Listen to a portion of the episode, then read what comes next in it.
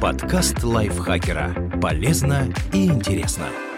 Всем привет! Вы слушаете подкаст лайфхакера. Короткие лекции о продуктивности, мотивации, отношениях, здоровье, в общем, обо всем, что сделает вашу жизнь легче и проще. Меня зовут Ирина Рогава, и сегодня я расскажу вам топ-10 самых неудобных детских вопросов и как на них отвечать. Этот выпуск основан на статье Андрея Бородкина, автора книги «Самый лучший папа в мире». В статье Андрей рассматривает самые распространенные вопросы, подсказывает, как на них отвечать и делится личным опытом. Почему дети задают вопросы? Каждый день во время пути в детский сад Андрей с дочкой встречают нескольких малышей, которые успевают пройти весь цикл познания мира. Бурный интерес к какому-то явлению, расспрос родителей, ответное молчание, потеря интереса. Детская любознательность достигает пика в 4 года. К этому моменту родители часто чувствуют себя безнадежно, отчаявшись найти ответы на все «почему». Согласно исследованиям, любопытные дети задают в среднем 73 вопроса в день. Причем допрос родителей иногда начинается с 6 утра и не прекращается до вечернего сна. На половину из этих вопросов родители не отвечают, а треть из полутора тысяч опрошенных в Великобритании матерей и отцов заявили, что такие расспросы для них утомительны. Зато четверо из десяти заметили, что гордятся любознательностью своих детей. Автор исследования, психолог Сэм Вас, говорит о том, что по мере взросления ребенок проявляет интерес к окружающему миру. Это естественно. Взрослые забывают, какими были в детстве, и часто не осознают, насколько важны их ответы. По словам психолога Гарвардского университета Пола Харриса, в период от 2 до 5 лет дети задают около 40 тысяч вопросов. А исследование Мичиганского университета США выяснило, что дети задают столько вопросов вовсе не для того, чтобы позлить родителей, хотя порой в это трудно поверить. Они хотят объяснений, почему вещи такие. Для малыша, который только знакомится с миром, все вокруг это ошеломительное открытие, и маленькому исследователю нужно как-то это понять. Вот как это объясняет Наталья Преслер, психолог и психотерапевт. Ответы дают ребенку ощущение принятия и безопасности, надежного тыла. Если родитель отмахивается от детских вопросов, ребенок чувствует себя неважным, ненужным, неинтересным. А иногда вопрос ребенка – это способ поговорить о том, что его волнует. Отвечая на вопрос, родитель получает возможность помочь малышу, лучше его понять, узнать о его детских трудностях. Это создает доверительные отношения, способствует развитию эмоционального интеллекта как ребенка, так и родителя. Что же хотят знать дети? Вот самые частые вопросы, которые Андрей слышит от дочери или по дороге вопросов к детскому саду. Самые популярные вопросы малышей. Откуда берутся дети? Как отвечать? Главное тут, сколько лет задающему вопрос ребенку, потому что для каждого возраста допустимо определенное количество подробностей. Важно также понять, что современные дети – осведомленные личности, и легендами о байстах и капусте их не удовлетворишь. Примерный правильный ответ звучит так. «Мы с мамой понравились друг другу, поженились, и вскоре в животике появился ты. Ты рос, становился больше и больше, а затем родился». Это ответ для трехлетнего ребенка. Соответственно возрасту добавляйте или убирайте нужное количество деталей. Чего делать не стоит. Описывать все в красках. Помню тот холодный зимний вечер, когда мы с мамой и ее подругой вот так говорить не стоит. Ограничьтесь рассказом о том, о чем спросил ребенок. Психологи утверждают, что вопрос отношений отца и матери для малыша важен настолько, что влияет даже на словарный запас. Поэтому рассказывать все в мельчайших деталях не нужно. Личный опыт. В случае с дочерью Андрея это было даже более конкретно. «Как меня сделали?» Стараясь не думать, что он отец, который написал книгу о воспитании и судорожно вспоминая все прочитанные на эту тему статьи, Андрей с супругой сподобились на ответ в стиле «Папа и мама любили друг друга, и появилась ты. Бинго!» «Я умру?» Как отвечать? Главное здесь не паниковать и понять, что страх смерти у детей – нормальное явление. Скорее всего, малыши задают вопрос из-за этого страха, поэтому не стоит делать из темы табу.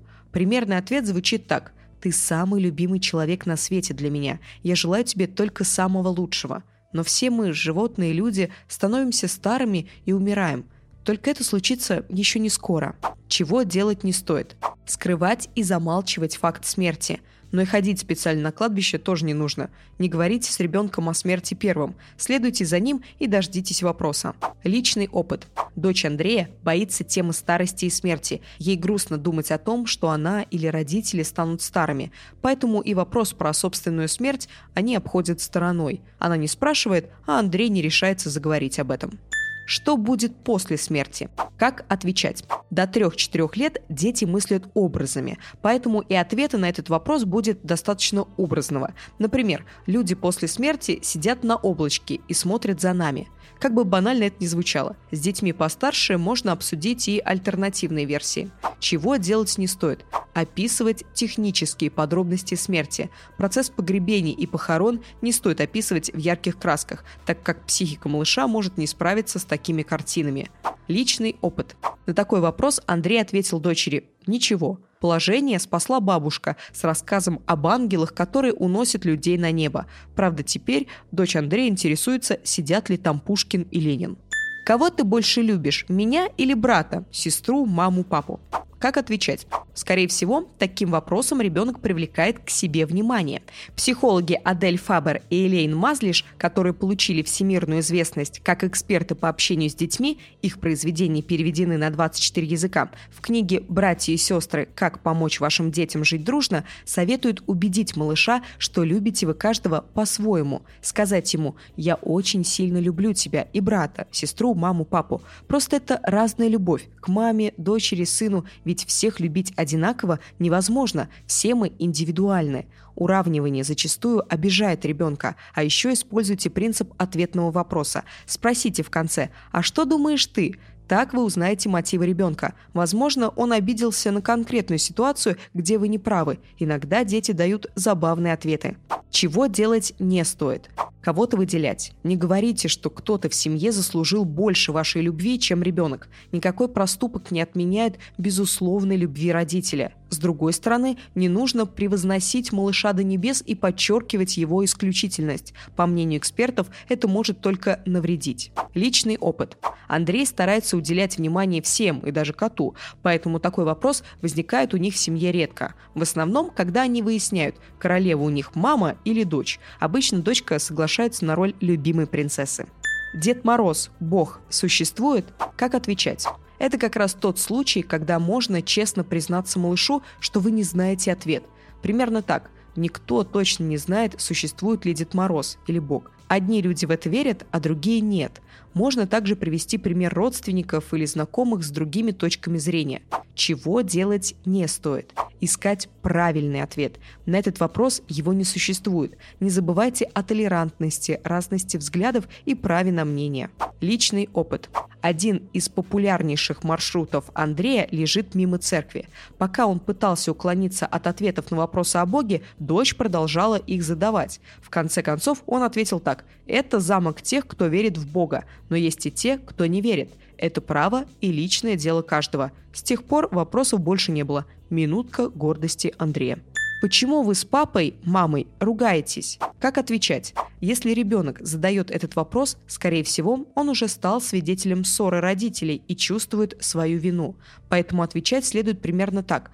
Мы с тобой тоже иногда ссоримся, когда не можем о чем-то договориться, но всегда миримся. Так же и с папой, мамой. Извини нас за эту ссору. Чего делать не стоит? Выяснять отношения и оскорблять друг друга в присутствии детей. Если обвинять или обзывать другого родителя в чем-либо при ребенке, малыш будет искать причины конфликта в себе, так как он еще не научился отделять себя от отца и матери. Личный опыт. В ответ Андрей всегда вспоминает сцену из фильма «Отрочество» и говорит словами героя ты с подругой тоже ссоришься, но вы ведь любите друг друга. Просто вы не всегда во всем соглашаетесь, как и мы с мамой. Почему небо голубое? Почему трава зеленая? Откуда берется радуга? Как отвечать? Нужно понять, что если для взрослых важен сам ответ, то для малыша в таких вопросах его поиск, интерактив с родителями. Поэтому ответить следует так. Кажется, я помню, что трава всех цветов, но мы видим ее зеленой. Давай проверим и поищем в энциклопедии или в интернете. Это повод самому стать лучше, выяснить что-то вместе, расширить свои знания и потренировать навыки. Поиск ответов способен укрепить отношения с ребенком и увлечь настолько, что сам вопрос станет неважным. Чего делать не стоит? сыпать научными терминами и пытаться доказать свое превосходство. Ребенка это только утомит. Личный опыт. Хотя иногда приятно побыть ходячей энциклопедией, все-таки на большинство таких вопросов Андрей с дочерью ищут ответы вместе. Почему у меня нет чего-то, что есть у других? Как отвечать? Постарайтесь объяснить ребенку, что вы стараетесь для него, но иметь все вещи мира невозможно. Мы с мамой, папой стараемся, чтобы у тебя было все самое лучшее, но люди разные и у них есть разные вещи. У тебя одни, а у друзей другие. Чего делать не стоит? Обвинять ребенка в том, чего он еще не в состоянии понять. Малыш не хочет вас оскорбить, а пытается осознать различия окружающего мира и требовать от него его понимание ваших усилий или особенной благодарности бессмысленно. Личный опыт. Андрей услышал такой вопрос совсем недавно и ответил в стиле «Папа тебе покупает все, что захочешь, а ты вот так, да, с родным отцом?» Да, отвечать всегда правильно довольно непросто, признается Андрей.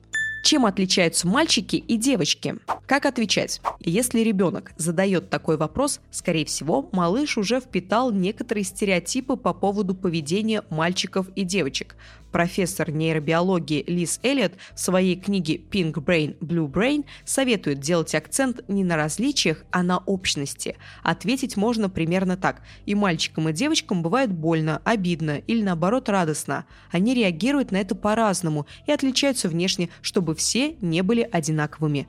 Чего делать не стоит? Повторять социальные стереотипы. Велик соблазн сказать, мальчики никогда не плачут, а девочки всегда ухожены и аккуратны. Но это неправда, и когда малыш увидит примеры, он завалит вас еще большим количеством вопросов. Личный опыт. Каким-то образом дочь Андрея уже узнала о том, что у мальчиков все по-другому. Выдаваться вопросы физиологии Андрей пока не решался, поэтому сосредоточился на защите права мальчиков проявлять эмоции. Что такое секс? Либо другой недетский термин. Как отвечать? Родителям сложно это принять, но отвечать нужно прямо, если только ребенок не совсем малыш. Психологи говорят, что даже в три года ответить у мальчиков пенис, а у девочек вагина, и они соединяются, когда люди любят друг друга, лучше, чем надеяться, что ребенок вырастет и узнает все сам. Чего делать не стоит. Говорить – это плохое слово, или «вырастешь – узнаешь» ребенок все равно найдет ответ. Вполне вероятно, что тот введет его в заблуждение и скажется на психологическом развитии. Личный опыт. До вопросов интимных у Андрея пока не дошло. Зато дочь читает и интересуется словами, написанными в подъезде. И здесь папа снова не на высоте. Это плохое слово. Пока Андрей на такой стадии. Бонус. Почему я не летаю? Ни пони, ни единорог. Как отвечать? Взрослым такие вопросы кажутся абсурдными, но для детей они совершенно нормальны. Философы уверяют, абсурдные вопросы делают детей похожими на ученых, и отвечать нужно так, чтобы не убить в них интерес исследователя – Люди не летают, потому что не могут преодолеть силу притяжения. Как ты думаешь, в будущем это станет возможным? Чего делать не стоит? Смеяться над такими вопросами. Ребенок верит всему, что скажут родители. Из-за насмешек малыш подумает, что его воображение – это что-то постыдное и ненужное. Личный опыт. С возрастом соблазн сказать, что единороги бывают только в Гарри Поттере, все больше. Но пока Андрей держится и продолжает строить с дочерью теории о том, кто живет на обратной стороне Луны. Зачем вообще отвечать на детские вопросы? Потому что это очень важно для дальнейшего развития ребенка. Ученые говорят, что механизм вопросов у детей отражает уровень их когнитивного развития, а ответы остаются в долговременной памяти. Частота и содержание вопросов показывают, насколько малыш понимает устройство окружающего мира. Поэтому беспокоиться стоит, если вопросов слишком мало или нет вовсе. А еще, чтобы спасти психику у родителей. Потому что если если вы будете уходить от ответов, настойчивость ребенка возрастет в разы.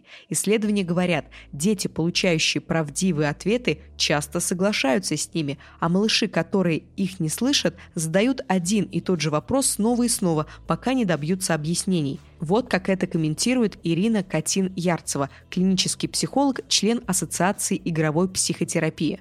Ответы на вопросы запоминаются гораздо лучше, чем информация, о которой человек не просил. Поэтому для родителей это чудесная возможность расширить кругозор ребенка. Внимание родителей к вопросам детей стимулирует их любознательность и интерес к обучению, утверждает в них уверенность в собственной ценности, а значит способствует углублению привязанности, уверенности в себе интеллектуальному развитию.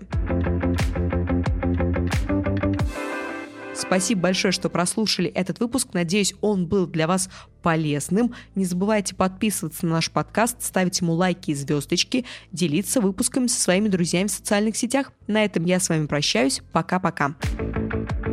Подкаст лайфхакера. Полезно и интересно.